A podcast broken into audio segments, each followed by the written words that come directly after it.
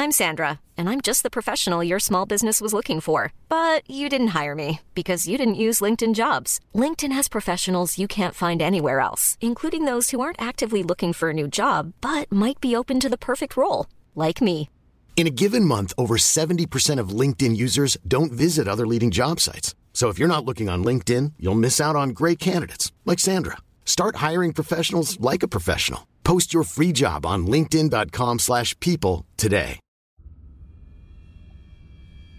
Nel luogo dove abito io si può uscire solo di notte. Il che è buffo perché quando si parla di misteri inspiegabili inquietanti, l'oscurità è sempre complice, ma non da me. Iniziò tutto vent'anni fa, quando le farfalle colorate scomparvero e vennero rimpiazzate da farfalle di cenere. Si polverizzavano al tatto, ma chiunque le toccasse diventava anch'egli di cenere. Questi insetti apparivano dal nulla, ma scomparivano sempre dopo il tramonto. Le falene notturne continuavano ad essere normali e non rappresentavano un pericolo per noi. Dopo i primi morti, molti abitanti decisero di trasferirsi lontano, ma non riuscirono a sbarazzarsi delle farfalle. In tutti i luoghi in cui si erano trasferiti, infatti, le farfalle di cenere apparivano e rappresentavano un pericolo per tutti gli altri abitanti. Si scoprì che questi esseri apparivano sempre nei luoghi in cui stavamo tutti noi. Era come se il nostro sangue fosse maledetto. Tutto il mondo venne a sapere dell'incredibile fatto e il governo fu costretto a prendere delle misure drastiche. Dopo innumerevoli morti accidentali, costrinsero tutti quanti a tornare nel luogo di provenienza e ora siamo praticamente ghettizzati. Le farfalle non si allontanano mai per più di un chilometro dal nostro paese, o meglio, non si allontanano dal luogo in cui stiamo. Viviamo tendenzialmente di notte e di giorno dormiamo con le porte e le finestre ben chiuse. Gli scienziati hanno analizzato la cenere delle farfalle e dei morti e sono rimasti esterefatti, soprattutto dopo aver analizzato il nostro sangue.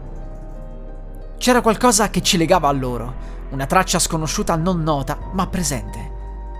Sono state fatte numerose ipotesi, ma la più accreditata è che le farfalle di cenere siano generate dal nostro passaggio. Potrebbe essere il nostro sudore, ma ciò non spiega perché gli insetti non nascano mai all'interno degli edifici, Fortunatamente, aggiungerei.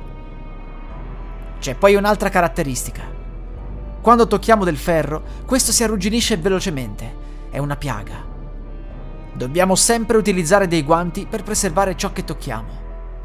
Una notte ho parlato con un anziano del paese. Lui si è convinto che si tratti di un'antica maledizione. L'antico pozzo è ormai sigillato da tantissimi anni e lui dice che è per quello che siamo maledetti. Là sotto c'è qualcosa di estremamente oscuro, probabilmente evocato da qualcuno per ottenere favori. L'evocatore gli aveva promesso qualcosa in cambio, ma non glielo aveva mai dato. Ogni notte la creatura usciva dal pozzo e pretendeva ciò che era suo. Non potendo ottenere nulla dall'evocatore, che fuggì dal paese, andò ad uccidere gli altri abitanti, uno ogni notte. Furono costretti a sigillare il pozzo e da allora la creatura è sempre lì. Non può uscire, ma probabilmente ha trovato un modo per punirci. La soluzione, secondo lui, sarebbe quella di aprire di nuovo il pozzo e cercare di capire come far tornare la creatura nel suo mondo. È per quello che è arrabbiata. È bloccata nella nostra dimensione e lo sarà fino a che non avrà ottenuto ciò che era stato richiesto molto tempo prima. Chissà di cosa ha bisogno. Forse di un particolare sacrificio, forse di un'anima che si offre volontariamente, Dubito che qualcuno abbia voglia di rischiare comunque. Ogni tanto qualche curioso si reca di notte nel nostro paese e ci riempie di domande. Qualcuno pensa addirittura che siamo alieni o creature strane che di giorno si trasformano e si nascondono in casa. Il mio sogno era quello di trasferirmi in città, ma dovrò rassegnarmi. Continuerò a lavorare come programmatore, dal posto che ormai tutti chiamano il ghetto delle farfalle di cenere.